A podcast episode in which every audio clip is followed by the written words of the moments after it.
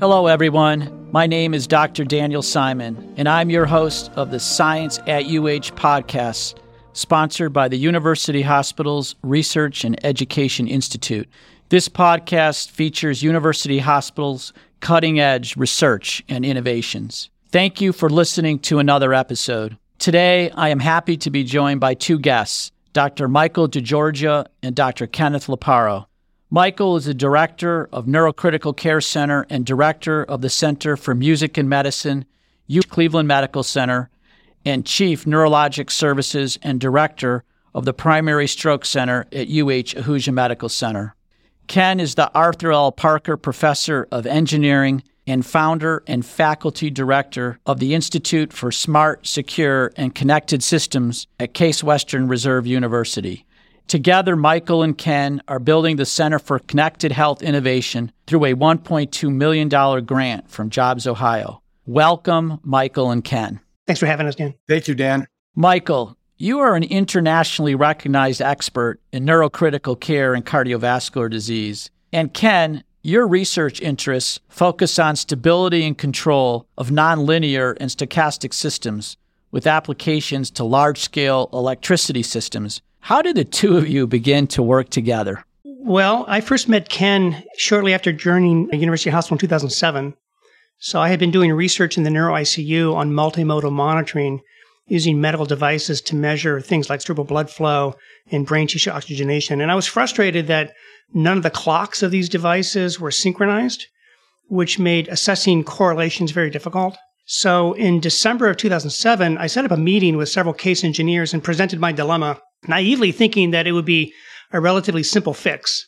And it was Ken who explained that the problem is actually much bigger than just limited interoperability of medical devices, in that none of the monitors in the ICU, in fact, none of the data collected in the ICU, is integrated or synchronized or stored. And that is what set us down this pathway to try to solve this problem. Ken, do you remember that meeting? I remember that meeting, and I remember the room was full. Yeah. And I also remember about a year and a half later, it was like three or four of us that still remained together and were charting the course. And my experience, of course, has been not only on the theoretical side of sort of systems control and dynamics, but a lot of industry applications. And most of the problems that we deal with are highly complex involve lots of nonlinearities, noise, and non stationary data. And when Michael talked about what was happening in the ICU and what he wanted to have happen in the ICU, it was very reminiscent of many things that I had done in industry practice. And that when you look at automation, automation about 25 or 30 years ago is where sort of the connectivity and interoperability that Michael is talking about now, that's where they were. And so I understood the path of what it would take to move from a proprietary infrastructure of devices that are fairly autonomous and not collaborating to what it would mean to have a truly orchestrated set of devices within a data intensive place like the ICU. Well, that's really cool. And I would say, how great is it that you can walk out of the hospital a block away, knock on the door of BME and engineering, and have all these great people who can really help. And so that is the beauty of our University Circle community. So the focus of your research is big data and precision medicine and critical care. Why focus on the ICU? Why is it so important? Well, more than 5 million patients with life threatening conditions are admitted to the intensive care unit each year in America. And it's a privilege to be able to work in this area and help so many people when they're most vulnerable. But as Ken pointed out, critical care involves highly complex decision making with staggering amounts of data beyond the capability of any person to absorb, integrate, or act upon reliably. So there's an urgent need to translate this raw data into actionable information at the bedside, similar to the data integrated glass cockpit that provides pilots with situational awareness in today's modern aircraft. And in addition, critical care is also very expensive, right? It's at 13% of hospital costs. It's almost 1% of the gross domestic product in the United States. And so this is really ground zero of data in hospitals. And so that is the reason that we feel this is where we should start our work on. And I think too, Michael, as we've talked about, if you can solve these problems in the ICU, then it can move to every operational setting within the hospital. Right. If you can make it there, you can make it anywhere. Well, that's, I think, a really good point. But let's try to get our listeners onto the same page and just ask a really basic question. So tell me, what do you mean by big data and precision medicine? Define those two things for us. So, if there's any phrase that's captured the public's imagination, it's big data. The idea of harnessing large data sets using sophisticated processing tools to extract hidden information is very powerful. And in medicine, no area holds more promise for the use of big data than in critical care. Again, by nature, it's a data intense environment. But despite the growth of critical care, as Ken mentioned, the basic approach to information management in the ICU has remained largely unchanged over the past 50 years. If you had walked into an ICU in the 1970s, it would look pretty much the same as it is today. And in terms of how we manage the data, how we collect the data, and how physicians make decisions, it has not really changed nor evolved. And so what we're developing is a new integrated architecture that will enable clinicians to provide precision medicine or the right treatment for the right patient at the right time. That's really what the goal is. So, when you say obviously collecting and harnessing all this data, clearly one person, there's no way, could integrate all of this and see patterns. So, when do we start getting into the notion of what does it mean to say machine learning and AI? What's happening? Are you teaching a computer what to look for, patterns to look for of, let's say, who's going to get sick, who's going to get better? Tell me a little bit more about how collecting this data is going to help a patient. I will let Ken take this, but let me just say that yes, the future is artificial intelligence, machine learning, deep learning, big data. The problem really is the sort of upfront problem is getting the data into a searchable database. And so once you get the data into a database, yes, there's a whole world of mathematical tools, including AI and machine learning, that can translate this data. But right now, we can't even get any of the data. Being physicians, you can't even get an average in the ICU. Right? If a patient's tachycardic and I say, geez, what's the average heart rate in the last four hours? Is that statistically faster or slower than it was four hours before? What's the p value? There's no way you can do that. That's eighth grade math.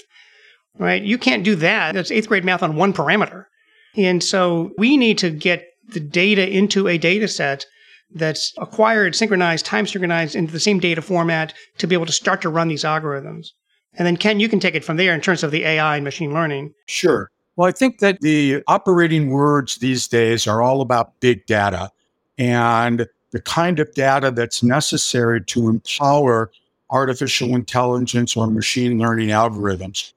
But we need to remember that what's really, really important is the context needs to guide how you extract features and pull out relevant information from the data.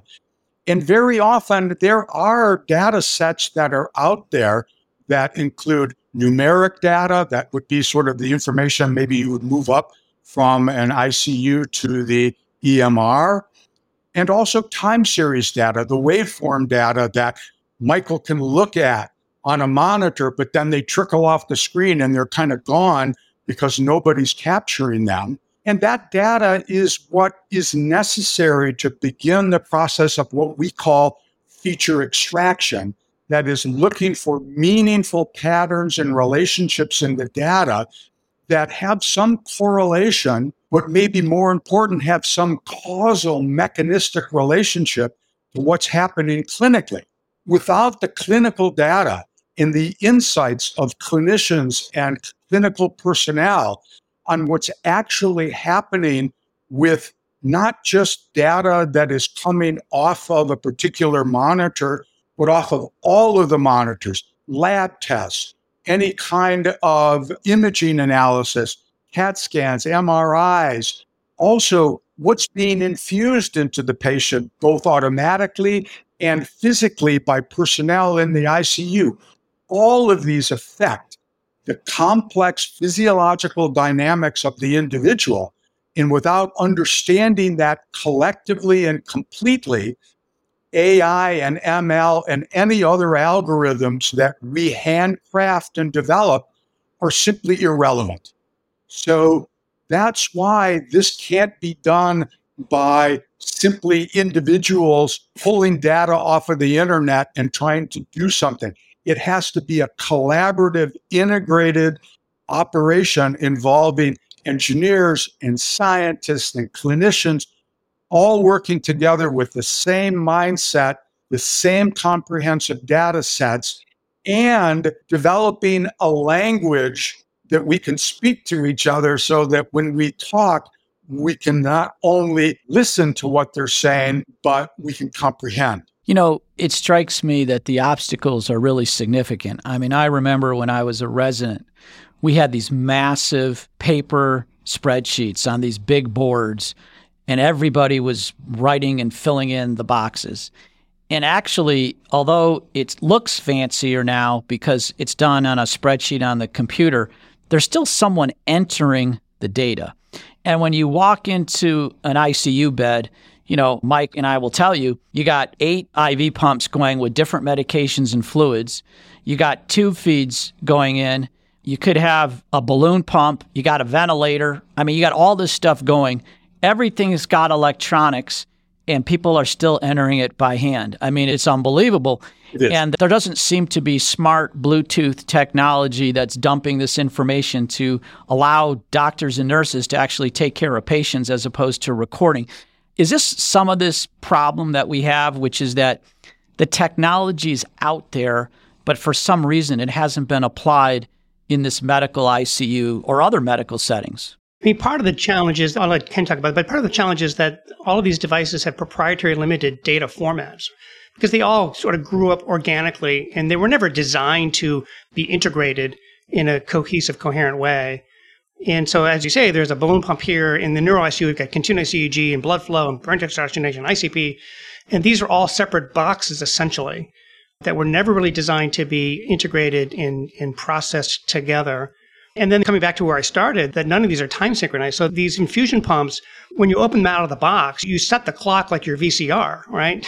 you just look at your watch and you set the clock. So all of these clocks are not synced to another. So if you want to sort out whether the medication that infused into the patient's arm came before or after the cardiac arrest, which is kind of an important issue, you can't tell because there's just no way of networking them. Right. And so that I think is the challenge. And that's what Michael and I over the years have been looking at building and demonstrating in his ICU.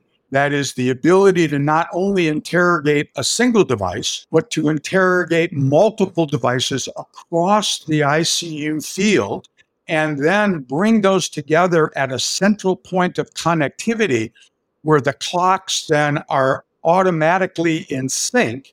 And now the data can be correlated but also can now be analyzed for trying to uncover causal mechanisms to really understand the interrelationships of all of these various organ systems that are responding both autonomously and in some sort of controlled manner, and how they're responding to external influences that are occurring in the ICU. So, what do we need to get to your vision of the ICU of the future? How far are you in developing this technology, and what will this data ultimately allow our caregivers to do? Well, yeah. So, we need first an integrated informatics architecture that facilitates data acquisition, synchronization, integration, storage of all relevant patient data from all the devices, from the EMR, the phenotypic and physiologic data into a searchable database that stores the context of when the data was collected.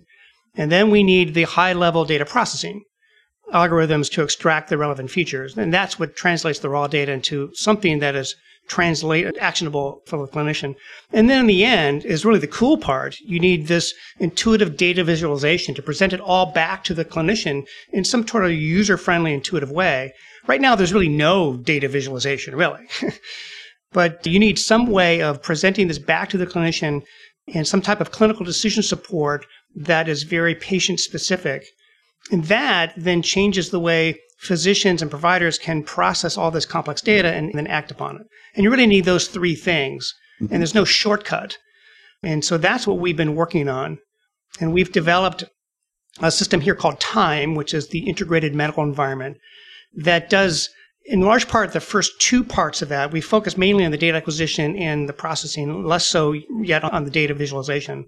But that's kind of where we are. Ken, you want to take it from there? Yeah. And as Michael pointed out, once you have the data and you have it in a format that makes it accessible and can be linked with all the relevant clinical data so that this is now a continuum from raw data all the way through clinical interpretations and understanding, then I think it's a matter of not making decisions, providing decision support in a way that is interactive at the bedside. This means that when a respiratory therapist comes to the bedside, they have a visualization that's intuitive to what they need to do and what they need to focus on. When Michael comes to the bedside, he has the view and the ability to interact with those tools based on what he needs and the information that he needs in order to support the decisions that he needs to make. And so, this flexible user interface that now not only facilitates an individual to work within their domain or sphere of influence for the patient, but I think also works logistically across all of the workflows of all of the clinical personnel that are treating that patient in the ICU. So, one of the things about this ICU of the future laboratory that Michael and I are trying to put together is we want engineers, nurses, physicians to all coexist and collaborate within the same physical environment so that technology is developed not based on me pushing something out of my lab.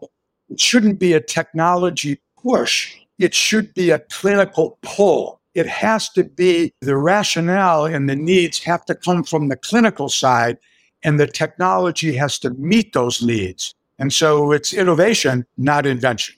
Wow. I mean, that's just really cool. And I have to say, I would really look forward to that because right now, we just have a fancy spreadsheet on yeah. a computer screen instead of on a rollable table. So, congratulations on your grant to establish the Center for Connected Health Innovation. Can you tell us a little bit about what its purpose and how that JobsOhio grant is going to help? Right. So, the Center for Connected Health Innovation was launched this summer. It's a multidisciplinary center designed really to catalyze this digital health research, promote interdisciplinary education, and really start to harness this technology to improve patient outcomes, not just in the ICU, but across the whole continuum. Clearly, what we've been talking about is the future of medicine. There's no question this is the future of medicine. It's just to get there is hard, which is why it hasn't really come to fruition yet. But this is clearly the future of medicine. So we applied for and received this $1.2 million grant to establish this, this center to work on not only the ICU, but even beyond the ICU and the Institute for Smart, Secure, and Connected Systems, ISACS, uh, which Ken was the faculty director, is really the administrative home of the center. And one of the goals was to establish what Ken mentioned, essentially the ICU of the future, but a digital health test bed on campus, which would be a center for research and development of testing all of these digital hardware and devices and ICU data acquisition, software and equipment, and emerging technologies in some type of space that would be available to multiple disciplines nurses, physicians, respiratory therapists to get their input into how best to utilize this data. And I think education is also an important part of this picture in a sense that now, when we think about educating the engineers of the future, the nurses of the future, the physicians of the future, this kind of technology is going to be part of what is going to be routine for them we're hoping it'll be routine for them. And therefore, it'd be good to have them together at the ground floor as they're working forward in their own educational curriculum and professional development. And we feel that the environment of such a digital health testbed could be something that motivates engineers and nurses and physicians of the future to begin to think about how they collaborate across these boundaries so that they're not isolated domains, but they're a continuum of education and research and technology development that meets the future healthcare needs of this country and of the world. Wow, that's incredibly inspirational to hear. And as practicing cardiologists, we face these difficulties every single day. So you're going after something big. And that's really, really exciting. I want to congratulate both of you on your dedication and persistence because you've been at this for a while, yeah. but it sounds like you're making great uh, progress. I want to thank both of you for taking time to speak with us today, Dr. DeGeorgia and Dr. Loparo. For our listeners interested in learning more about research at university hospitals, please visit uhhospitals.org. Thank you so much for joining us today. Thank you, Dan. My pleasure. Thank you.